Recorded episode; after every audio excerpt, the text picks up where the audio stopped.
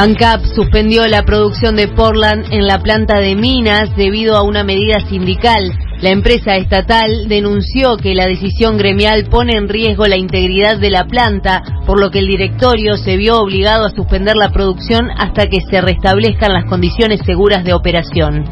Juan Guaidó denunciará a Trinidad y Tobago por el maltrato reiterado a los migrantes venezolanos.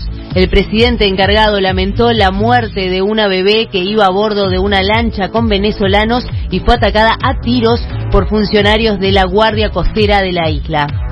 Montevideo City Torque igualó sin goles con Barcelona en Guayaquil, pero no pudo avanzar a la siguiente fase de la Copa Libertadores tras caer en la definición por penales 8 a 7. En este momento hay 20 grados, cielo claro, se espera una mínima de 18 y una máxima de 33, humedad 81%.